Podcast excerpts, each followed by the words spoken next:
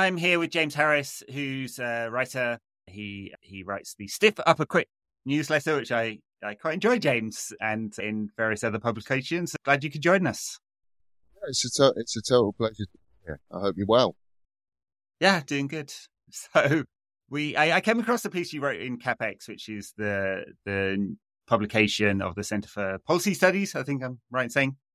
Yeah. A think yeah. tank. Uh, and you write about politics and sport and culture and comedy and and I enjoy the intersection of all those themes. But particularly, you wrote about how the sports washing playbook has played out and some of your views on it. And, and I piqued my interest because I think it's interesting to have voices from beyond just pure football fans like me who are saying, no, this doesn't work for us. So anyway, tell us about yourself. And uh, I, feel like I've given you a long introduction there. No, no, it's great. I love, I love a long in. They make you feel quite distinguished, which, which is, which is rare. So, no, it's, um, it's interesting because I do, I do largely write about politics and particularly because I find writing about politics quite tiring. When I, when I tend to come to someone else, it tends to be about politics. I write for CapX quite regularly. It is a, a policy think tank, centre right think tank. But I was surprised that the editor was so enthusiastic about the idea of a piece about sports washing. Uh, and I think that's something which is probably quite relevant because football is really, really popular in this country. I mean, not just in this country, but it, it is a huge thing. Mm-hmm. And one of the points I was trying to make in this piece was for, for a lot of football fans, this is really going to be the only time they seriously interact with politics around these kinds of sports washing issues. They, they aren't people like me who are politics nerds whose idea of heaven is like Friday morning after there's been an election and going through Twitter, finding out some obscure district in Sunderland and what it means for the local council in Sunderland. That is, that is not as popular uh, a way to spend your free time as watching football. And Right. I like watching football as well. But if you're both a politics nerd and a, and a football fan, and have been a football fan for decades now, one thing I really feel is that the language of football fans, because they haven't got this political view of the world, which is fair enough. No, there's no, there's no compulsion to be interested in politics. I don't think it's always a good sign when people are very interested in politics. It's often a sign that things aren't going very well in your society if everyone is hugely politicized. But I really feel that football fans lack any kind of language to think about this stuff politically. And I'm not, I'm sure, yeah, I mean, obviously yourself and, and other people around it, there are people who are concerned about some of the issues which have arisen. And there are fan bases which are more involved in politics and others, particularly issues which are limited to football. But these issues aren't just limited to football. These aren't stuff just like st- safe standing or ticket prices. This is Right. much, much bigger than, than a footballing context. And I really feel that that puts a, quite a lot of importance on these issues if it, if this is going to be the extent of a lot of people's involvement with geopolitics Yeah. how it affects how it affects their football club. So I, I wrote that piece. I have written about football before I published it last week, and it has had quite a big echo. The people I'd really like to read it are kind of football journalists. There are football journalists working on this stuff. People like Miguel Delaney, who I'm Yeah. sure you know, and and and, Yeah. and and other people trying to get them to share it. But I think I think yeah, I, I just really what cr- catalyzed it to kind of write it was the coverage of the Champions League final. Yes, yeah, yes, which was incredibly sycophantic, and and you really have to engage in some very strong cognitive dissonance to to not engage with the why Manchester City are so so successful. It's just uh, just the the magical nature of Pep Guardiola's management and the brilliant players, of course, and nothing to do with the piles of state money. Yeah, don't necessarily have the right language to to talk about this, and I and, and I'm kind of mindful that I wouldn't want to lump all football fans as to be, be one homogenous group because, of course, there's a wide spectrum of people as there are in, in society. But I, I do think it's true, and and the the language around football is that of football, and I mm. think we've e- even even now talking about say sports washing, it's not a very nuanced term, and and the playbook what Abu Dhabi wants to achieve with City, what Saudi Arabia wants to achieve with Newcastle, and what Qatar wants to achieve with Manchester United are much. It's much deeper than just the PR aspects of it. And so, even when we have the language to talk about these issues, it's not nuanced enough to really get to the breadth and depth of what's going on. And, and I think that was a, a, a kind of important point that you brought up. And and the people that cover football, football journalists, don't have the language either, or are exhausted by it. I mean, Miguel Delaney was literally accosted at the Champions League final physically because of what he uh, he writes about Manchester City and Newcastle and Manchester United, and and so it's it's yeah it's a challenging topic to to bring up and have these conversations. So yeah, and I think I think what I've noticed as well is that this was something which happened to me, which I talk about at the start of the article. I didn't watch the World Cup.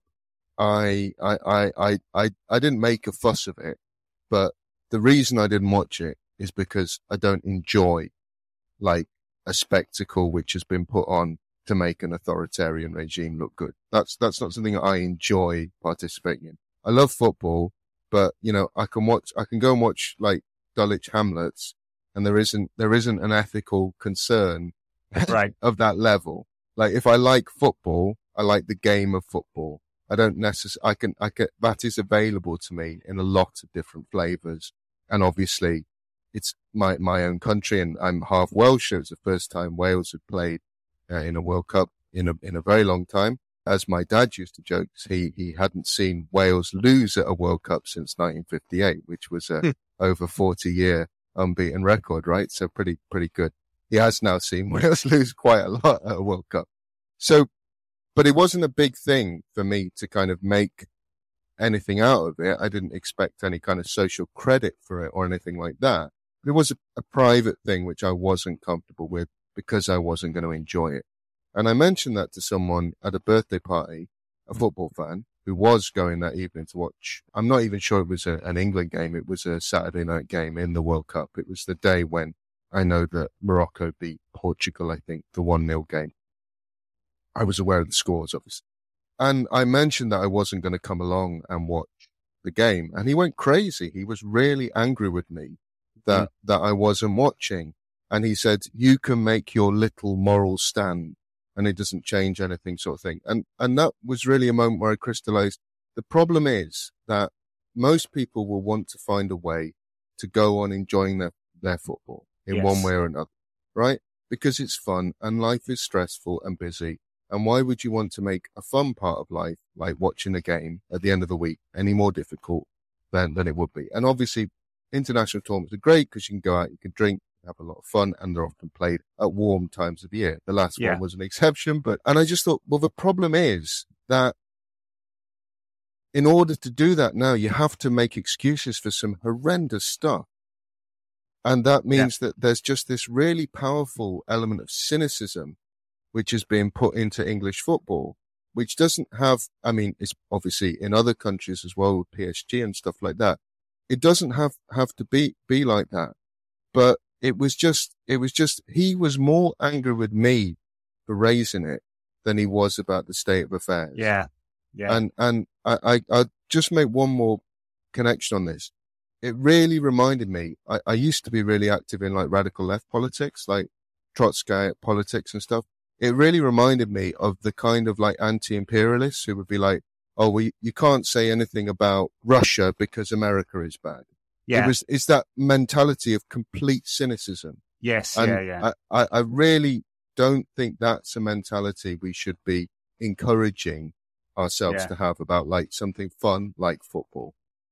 It's interesting you bring that up because I've certainly noticed that raising these issues during the World Cup and during this bid process I have been called an imperialist and a racist quite often and, and frequently, which was kind of interesting for me of someone who's been in, interested in and engaged to a more limited extent in, in left wing politics over the years.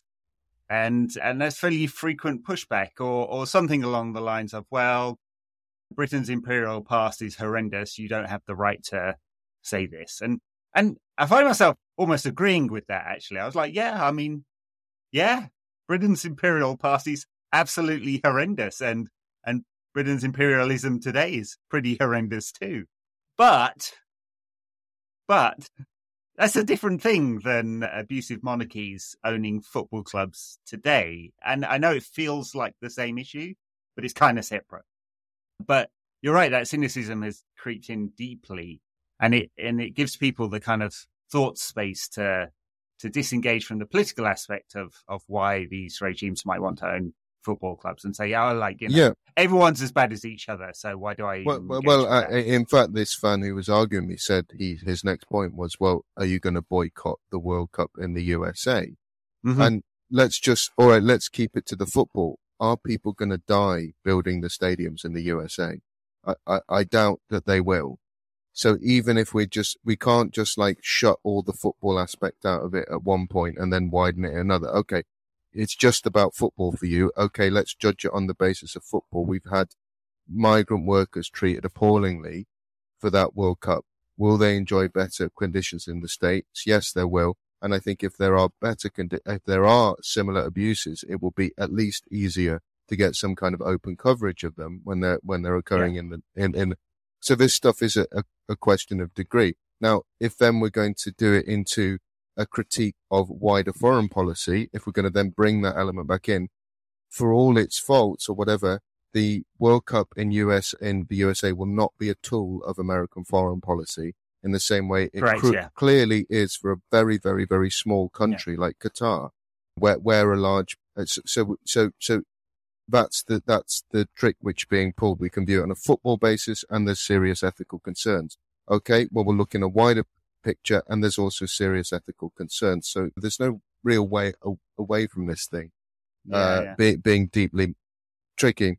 Because I, I, live in the states now, and and so do, do you? Okay, yeah, sure, yeah. yeah. So I, I moved to the US uh, two and a half years ago, and and uh, of course I, I kind of understood American politics from afar, but living day to day here, I, I, very much understand the the difficulties, um, and and we can, and I believe that things like American gun culture and American healthcare are human rights abuses. Basically, it's absolutely horrendous. But the the tie to owning sports and using sport as a as a foreign policy tool is is much much much more tenuous. And the 26th World Cup, for all America's faults, and mm. its foreign policy is conducted through a massive military, basically. Yeah. The 26th World Cup will be a commercial entity. Yeah. Uh, and there will be people making a lot of money out of it, including FIFA, but a lot of private enterprise on the ground doing it. And so it'll happen for very, very different reasons. And, and this kind of conflation of these issues in order to, Steve Bannon likes to say, flood the zone with shit and, and confuse us all it seems to happen. It feels to me like part of the playbook. Um, yeah. Of, and of, of course, the, the, 2026 World Cup does have the chance, like the 94 World Cup, of Diana Ross taking a penalty, which none of oh, us ah, should. please, but, please. No, she, she, it, yeah. I mean, she's still with us, so she missed last time, so they've, they've really got to bring her back and top corner this time, please, Diana.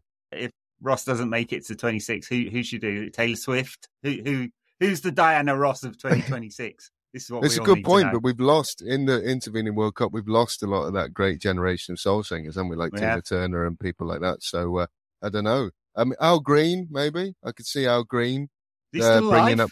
He is, yeah, the Reverend wow. Al Green, yeah, thrashing one top corner. Anyway, uh, I, I have brought this somewhat off the point with the need to make a joke, but yeah, I don't see the 2026 World Cup as comparable. And obviously, the other thing, which I think you sort of alluded to in your earlier point, and this is again the language of football being completely overtaxed to discuss these things.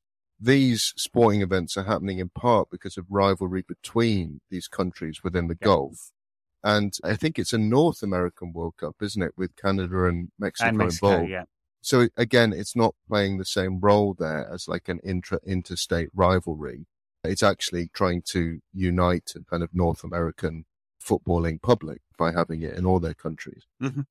Yeah, and I mean it's it's one of the, the topics I discussed with Nicholas McGeehan from Fair Square earlier this year about the rivalry rivalry between the, the blockade countries in the Gulf.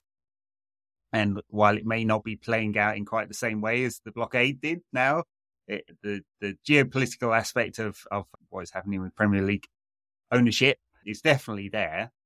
I mean, remember, we are only six years away from Saudi Arabia having drawn up plans to invade Qatar, as is kind of widely understood now. It was on the cards, could have happened. And I just, just imagine what might play out in the, um, in the Twitter sphere if Manchester United, Manchester City, and Newcastle fans were literally at war.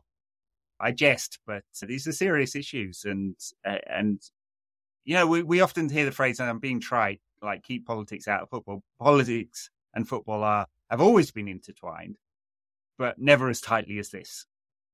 Yeah, and of course, when when these countries, um, when states buy football clubs, it's not the people who raise the point who are doing the politicization.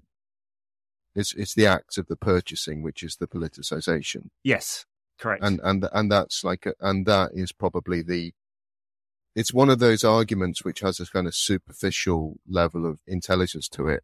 Just keep politics out of football, but it actually just masks the lack of desire to engage with, with the politics. And it's just an opt out. And that really did reach some kind of apex at that Champions League final where, where we were being asked as viewers to, it wasn't even that there was a minute of just a little bit of reflection or a little moment where we could say, it didn't even need to take any side, but just to say, obviously, for some football fans, this will be difficult to take or there are concerns, just to acknowledge the context in which the game was happening. But I felt that as a viewer, I was being asked to kind of actually condone what, what was, what right. was going on. And that's a step too far for me because I do know what's going on and we all have our individual choices as to whether we continue to engage with it. Uh, but if you're going to make the act of engaging for, for it like itself like an ideological act by me to kind of pretend that somehow Man City, Man City, the team I remember being like a likable bunch of screw ups throughout my entire, yeah. somehow the biggest team in Europe, as if that has kind of fallen from the sky. I mean, my joke was, yes, City should go in the Champions League final, but they have to play Shaun Goater up front. But I mean, Shaun Goater now at the age of like 56. that would have been special, yeah. yeah. If they want to get the soft power back, I mean, that's the that's the way to do it. Leveling the player, playing field, yeah.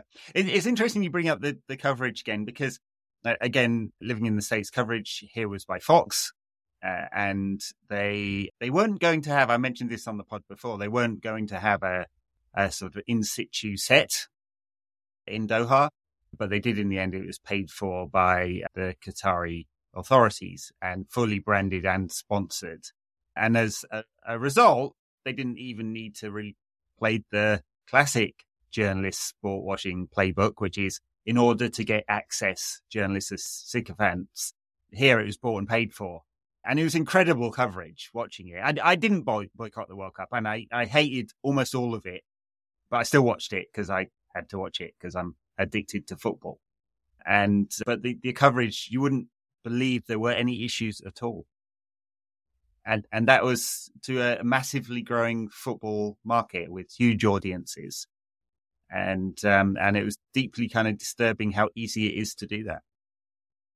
Yeah, and I think in the in the particular instance, I mean, what was what was particularly galling is that in that very week we had a story in English football of a of a underdog club winning a trophy, and we had West Ham, and by comparison, by European standards, the West Ham budget is very large. They are, in financial terms, a big club with a big stadium, but they yep. haven't won a trophy in 43 years they they have an incredibly loyal and very local fan base, and they do yeah. genuinely engage pretty well with their community. And that that kind of really positive celebrations, headed by David Moyes, who'd never won anything and had had a horrible time at Manchester United. That is what a good positive football story looks like. I'm sure there are aspects of West Ham which are gazumping other clubs for players, which aren't, which are still kind of big club mentality but it wasn't necessary for me to enjoy that game to have it sport by that level of ethical concern. So we're not mm-hmm. talking about an extremely strict level of morality,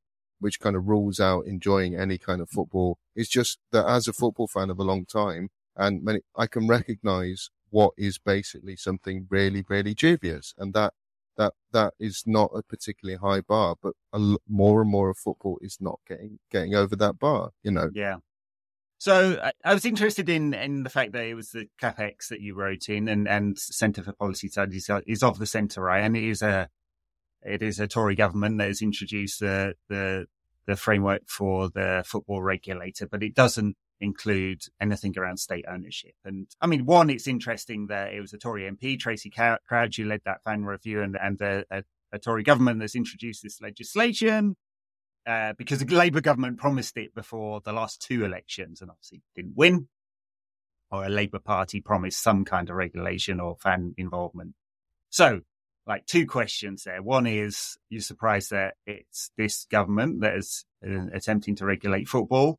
What, what do you think about the seriousness of that? And, and why doesn't it include questions around ownership if this is on top of mind of fans and is having a, a particularly large impact on this particular market?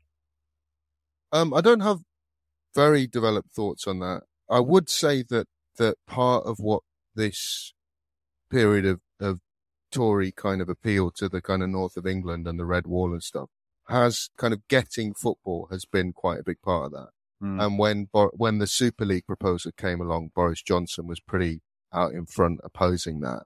I mean, that's veered into kind of being quite patronizing at some times, but there has been an understanding of football as popular as something people in kind of working class seats in the north like.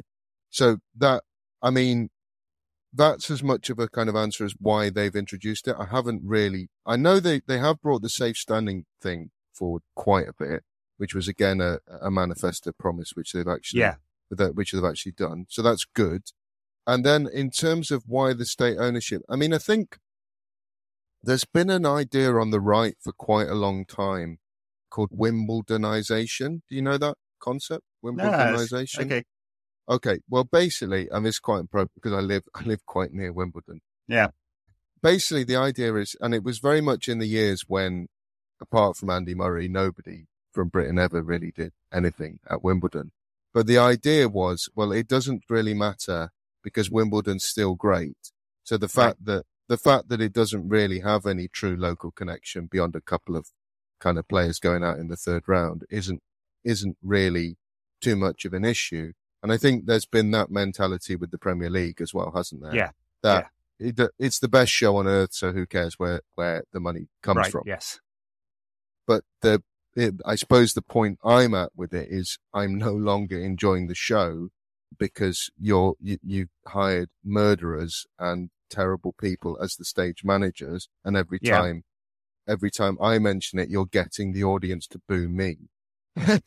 so yeah, so I, li- I, like yeah. the analogy. Yeah, yeah, but the government was, we now know, highly involved with the Saudi Arabia takeover of of Newcastle. In fact, pushed for it to happen because the Johnson government felt that it may damage the relationship with Saudi Arabia if this was somehow blocked, and and we also now know and suspected at the time that the Premier League were only blocking it because of the the rights violations with beoutQ, the piracy channel in Saudi Arabia, and nothing to do with the sort of moral questions around human rights. And and so I suspect, don't know, we'll find out that that similar questions are being asked of the potential Qatari takeover of Manchester United because Qatari um, natural you, gas is an important yeah. import. So and how would you respond? I mean, I mean, you're you're a United fan, so obviously, I think yeah. it would be pretty pretty pretty awful for you, right? I mean, it's why it's why I quote unquote bang on about this on Twitter and uh, in my newsletter and on this podcast because I, I think it is a a very deep question about my personal moral and ethical standards, but also for football more generally. So, and we, we look, we deal with this kind of stuff all the time it's not like I'm divorced from capitalism. I I own stuff that's probably been built by slave labor. I mean, you know, mm-hmm. an iPhone, cobalt mines in in Africa, as people like to tell me all the time. I drive a car that uses mm-hmm. petrol that has been dug out of the ground, probably by some horribly abusive regime. So all these things yeah, I can't divorce myself from all of this. It's impossible. I have to live but I choose to support a football club and have done for some time. And it's, I feel it's an important social institution beyond just being any other entertainment business. And the idea that in the, in case of Qatar, an abusive autocratic monarchy that couldn't give a crap about migrant labor, who are some of the poorest people on earth, should not be able to use Manchester United, a club that doesn't need that kind of financial input from the state to be successful, should should be able to use this club, 150 year old institution, for its own foreign policy and public relations aims. I just think it's morally and ethically wrong. And I'm already deeply disappointed by the reaction of Manchester United fans, not just the kind of the Twitter sphere, which is like the widest range of people you could possibly imagine, from people who will never, never, ever go to Old Trafford to people who go every week. And so, but also loud voices are prominent in the community, protest groups, podcasters, YouTubers, fanzine editors who have already fallen into line and already uh, demonstrating the kind of cognitive dissonance that we saw at City and Newcastle. And I kind of know where the playbook goes from there. And that, that's really, really disappointing, I have to say already. And I'm asked frequently, like, are you going to keep supporting United? And I don't know what the answer to that question is, really. I read an interesting piece by a Newcastle fan yesterday who said it was explaining why he walked away after decades of being a season ticket holder. So it's a difficult one that because like much like you and, and watching the World Cup, I couldn't possibly watch a United fa- uh, match and, and disengage from the kind of what's happening behind the scenes. It would feel every goal would feel a little bit plastic as a result. So, and I know other United fans who feel like that as well. It's just not the majority. Yeah, I, I wouldn't think it. I wouldn't think it would be the majority. The problem is that football fans are loyal, and if if a if a consumer base is loyal, and to, I mean consumer base is the wrong term, a fan base is loyal. Yeah, and football fans are loyal in a peculiar way, because we're we're we're also loyal in a way that having been there in the shit times and having been there when things are bad is is a, is a badge of honor. Correct. Or, you know, yeah. or yeah. remembering players who were this. terrible. Yeah. We deserve this. Yeah. So, in the to quote the apocryphal New, Newcastle fan, this was mentioned on Twitter, he said, "I don't care if Hitler owns us if we have a bit more success now, because we've we we we've earned it." And Newcastle, Newcastle have a very very rich rich country uh, history. But the thing is, Yeah. you know, that loyalty exists for you, but it doesn't mean other people can't exploit it and, Yeah. and use it and use that loyalty for their own purposes. So you have to, you have to think about, okay, if you're in that kind of relationship where people can screw you over and exploit your loyalty, is, is, is, is that still a positive? I mean, I think loyalty is a virtue, but, but like any virtue, it can be, it can be ex- exploited. Teams have won things before. Manchester City won the European Cup Winners' Cup in 1970, and we didn't have to have a discussion about executing children. Okay? We didn't, we didn't have to have these kinds of discussions. They are not innate to football. If different Mhm. people own these clubs, different people, they, they can be very, very wealthy people. Okay?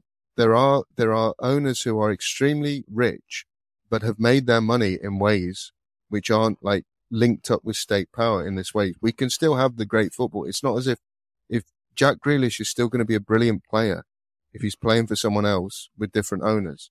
It's, it, it's the people who bought these clubs who've created this situation. It's not the fault of fans who, who Yeah. are re- uh, reacting to them. It's not their fault. Their loyalty is being abused.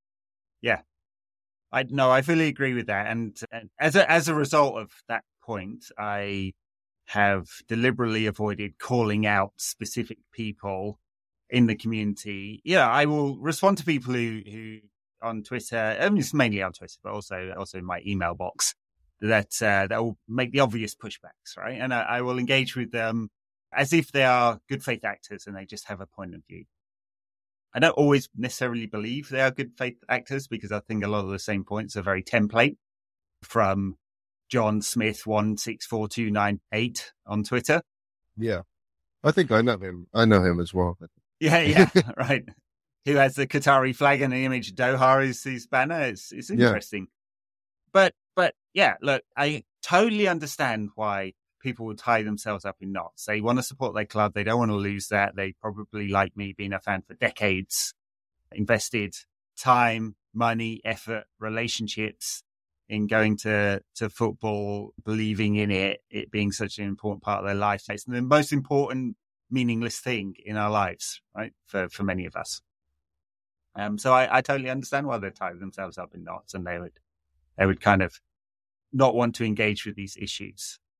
But at the same time, I think if you're you're a voice and you don't use it, that to me feels disingenuous, right? So I do separate like kind of ordinary fans from people who've got a platform for whatever reason. Uh, and and yeah, for for me, I feel like I have to say something and engage with this. That's not going to be for everyone, but these issues are not going away. Yeah, and I think it's different for younger fans and older fans as well. Because I mean, I'm I'm sure I'm older than you, but I can remember really enjoying football and not having these kinds of questions to deal with as well. And I can still do that because I go and watch quite a lot of lower league football. Yeah, yeah. I mean, I go and see AFC Wimbledon, who are a club with a kind of model of joint ownership and reacting to, you know, they, they crowdfunded their own stadium apparently. So, yeah. and I, I enjoy that a lot as a day out and I get all the social aspects of football I enjoy and I don't have to feel like I kind of need, feel a bit icky afterwards as I did after watching the, the Champions League final. So I want, I want people so, so even if I, in my capacity, have very limited ability to affect these things, what I want for us all is to have the football experience, but without these kinds of concerns. Yeah, I, I agree. I, like you, I um, I, so I, listeners will know. I now live in Seattle. I go to a local club, not Sounders. It's terrible, awful atmosphere and a plastic pitch, literally plastic pitch. Sorry, if there, are, I doubt there's a single Sounders fan listening to this, but it's just not a great experience. But the um, Portland fans will love it, right? But the Portland fans will love it. Yeah, the, the two of them that are uh, randomly tuned in. Uh, but I, uh, by the by, by the way, uh, just as an aside, very, very engaged, politically engaged supporter base at Sounders who pushed back against their principal sponsor for being, uh, let's say, uh, ambiguous on their policy towards women's productive rights. Right? So politically engaged, but I just don't like the atmosphere there. But I have been going to sort of a hyper local club, which is basically the fourth tier of American soccer.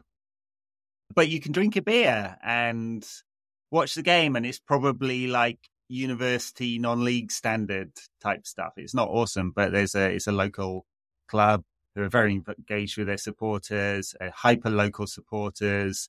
They're a big supporter of the local food bank and all of that kind of local local stuff. It's just not the buzz of a big big Manchester United final where it, everything is on the line Uh, and you're just tight, your stomach's in knots because you know, you're more terrified of losing than you're uh, looking forward to winning and then you win it in the last minute or whatever, right? You can't replicate that buzz. So that's the thing that that's the thing that will disappear because that buzz will be impossible knowing that the buzz is there to be exploited by the new owners so Manchester City winning, I made this on point on the last pod. Manchester City winning was a political moment because the president of the country, Bin Zayed, was there, sat next to the owner of Manchester City, who's absolutely in no way a state actor at all. Honest gov. Right? And the same at the World Cup, it became a political moment with a presentation ceremony. And I have no doubt that if United had taken over, the, the six billion dollar pounds investment will be used to gain a return and it won't be the financial return that is being sought there. And these are the things that are really hard to kind of stomach. Yeah i mean we're not i mean the one thing point i make in the argument as well is that i do think that within this funds underestimate the amount of influence they have. And I mean yes. this now, I may be sentimentalizing this slightly, but Liverpool did have a situation with high ticket prices in, I think it's quite a while ago now. It's like 2014, I think it happened, uh, when they walked out in a, in a, in a home game where they were 2 0 up on Sunderland. And it went, first of all, it ended in a 2 2 draw, which yeah. shows you that fans walking out immediately impacts on pitch performance as well. And then a couple of days later, FSG kind of backed down and stopped these ridiculous ticket price rises. Now, yeah. I appreciate that, as you've been saying, the fan bases are too fragmented for this kind of direct action about these issues. But if there was direct action, and obviously it couldn't just be, we don't like you, because that's not an effective political demand. But, but some of these ethical issues about a game takes place in, in, in the week that some critics of the government of these countries are executed and there's a protest or a banner held up for these people and stuff this th- these kinds of gestures would make an impact because they are buying 100%. you. They are buying you for their image. So Yes, if you yeah. are then holding up the bits of their image they don't want to show to the world, uh, then then that would really have an impact. Uh, and I- just and yeah. I'm sure I'm sure a walkout, a mass walkout, would have an impact too. Yeah. Now, I I it's been um, very, yeah. very hard to to create that kind of direct action at Manchester United in 18 years of the Glazer ownership. Very, very hard, and and really only the Super League catalysed that in a very visceral way. There's a break in Old Trafford, got the game against Liverpool called off for the first time in at the time 17 years. Joel Glazer engaged with the fans. He turned up at a couple of fans forums, made a bunch of promises he didn't keep, and then used the uh, strategic review process to disengage from conversation with fans at all. But there was a hint of engagement, and that's just a business person who happened to be rich because his daddy made some money out of canning fish once upon a time, right? So yeah, I'd rather for- be. I mean, I know the Glazers are terrible, but I'd rather be owned by canned fish people than Oh God, you know, yeah. you know, you know, Than an uh, abusive state, Pe- yeah. Pet, But- Petro so- State monarchy. yeah, oh, for sure, hundred percent. Right, and and this this is not a popular position with United fans. I mean, the the fact that Jim Ratcliffe has seemingly, reportedly, given the Glazers a path to retaining some shares. I doubt they would have any kind of operational influence. Has him being called Rat with a rat emoji clip on Twitter by some groups of hilarious supporters because this is so uh, unacceptable to them. And I kind of I understand the emotional nature of that, right? They Glazers have been terrible owners of the club, but don't think they've executed anyone, at least to the best of my knowledge. Uh, and and so I think it's a different level of sucky owner altogether. But to get back to your original point, if United fans broke into Old Trafford and held up a, a banner saying LBGTQ rights in Qatar now, that would have an immediate impact. Immediate impact. Or release name of prison, political prisoner who had been disappeared, of which there are hundreds. It it would have a very meaningful and visceral impact. I just, I can't see it happening. I can't see United fans organising for that. The main protest group now, group called 1958, who've been like for the first time in 18 years have managed to organise fans for regular, meaningful, direct action, visual protests. Blockaded the megastore on the kit launch day yesterday, for example. They have been getting themselves tangled up with what a what a state bid might be, and to the point where they don't really have a spokesperson, but the people who who joined fan TV channels have said things like, "Oh, we don't really know who the bidders are, so we can't comment on it. We know who the bidders are, and we know what the structure of it looks like." Or the the slogan has now become "full sale only."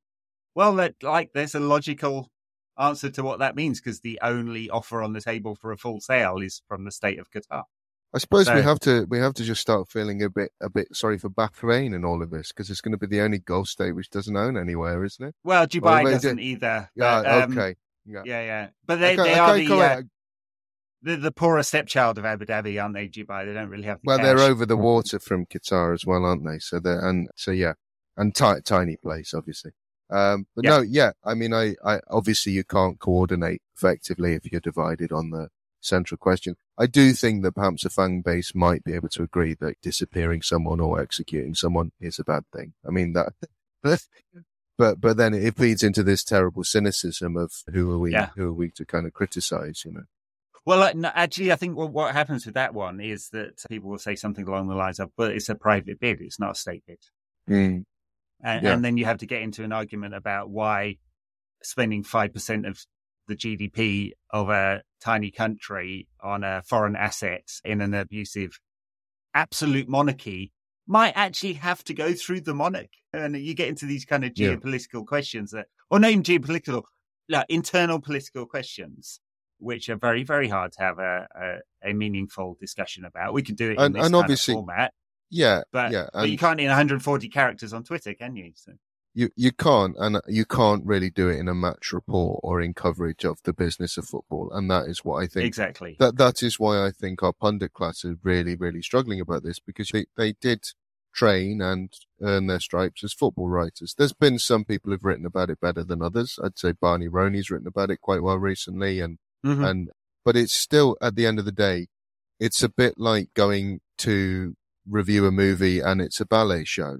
It's, it's, you don't have the right language. You don't have the, the terminology because it's politics. Okay. And, and you need politics. You need to be able to analyze corrupt authoritarian regimes who operate in a language which you don't speak. And that is not something yeah. football fans can be expected to do. But, but the problem is because it's too much, they get angry about, about, about, about that thing.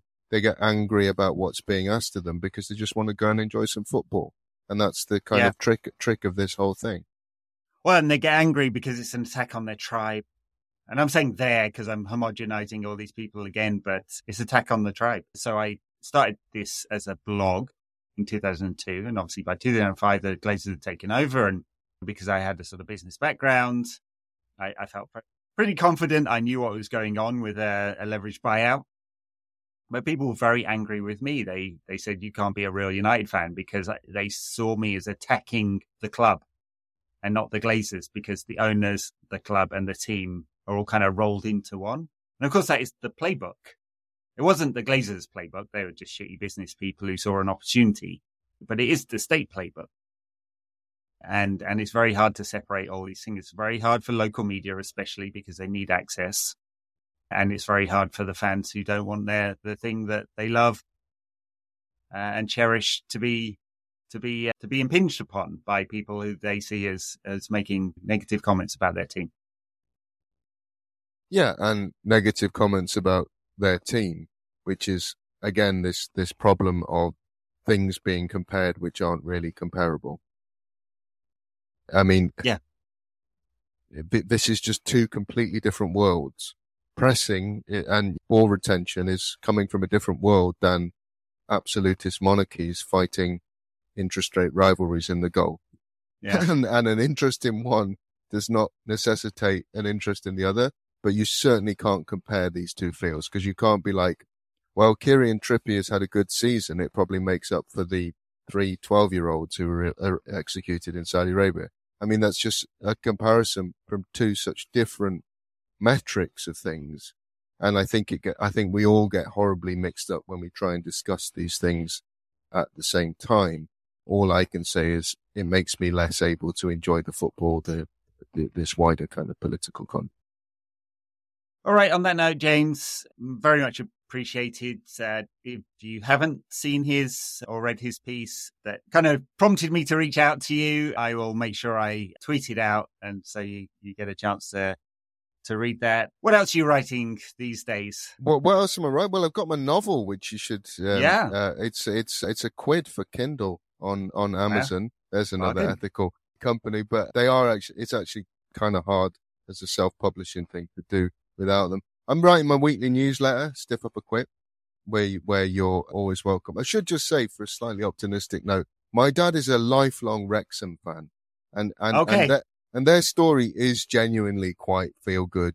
People yes. coming from the outside, so so I mean, I'm just really pleased because he's he's into his 80s now, and he's been a lifelong fan of Wales and Wrexham, which has been a tough gig as a supporter, yep. basically but suddenly he's in this incredible era of success towards towards the end of his his days and i think it's a great a great thing for him that he's now got like and and and he's really connected to wrexham and they are i mean i think i think ryan reynolds is even living in wrexham now for some reason well, yeah uh, and and and they really are probably filming the next season yeah yeah they they, they yeah. well deadpool to welshpool right but they are they are really connecting with the people there in quite a quite a genuine way. So you, I, I have to you, say, I was I was disappointed that New Wrexham kit was not just a Deadpool kit. That's what yeah. I wanted to see. That's what we all want to see. Just make it happen. But no, good for make him. Good for Wrexham. Yeah, it's, good uh, for It's a great show, very entertaining, and it's it's it's interesting. It has opened doors to to English football, British football here in the states as well. I mean the the the culture of support of the Premier League is actually quite strong, much stronger than when I, I mean, I've, I've been married to an American for uh, how many years now? 12 years now. And then coming to the US for work for 20. And, and 20 years ago, it was impossible to watch the Premier League and no one gave a crap about soccer. And you were a weirdo if you wanted to talk about it. and now it's extremely popular. And I made fun of the MLS earlier, but someone, a club like the Sounders, gets 40,000 people to go and watch people uh, kick a ball around a plastic pitch. So. Yeah, no, it's great. And the, and it's clear from even from a distance that it's getting more and more popular in the state. All right, James, thank you very much. I enjoyed this yeah, conversation. To- total pleasure to speak to you. Take um, care and uh, give my love to the West Coast. Uh, I shall. I shall do. Is the it West raining? Coast, Is it raining? It, no, it's bright sunshine. It's beautiful. Okay. Well, the reputation is there always rains in Seattle. It does solidly from October till June ish. okay. Unrelenting, but you know. Spot the British, the British, the British, the uh, British guy, uh, the Man United fan that's brought the weather with. Him. Complaining about the weather, yeah, can't do it. But uh, yeah, lovely today. Well, thanks a lot, James, and catch you later.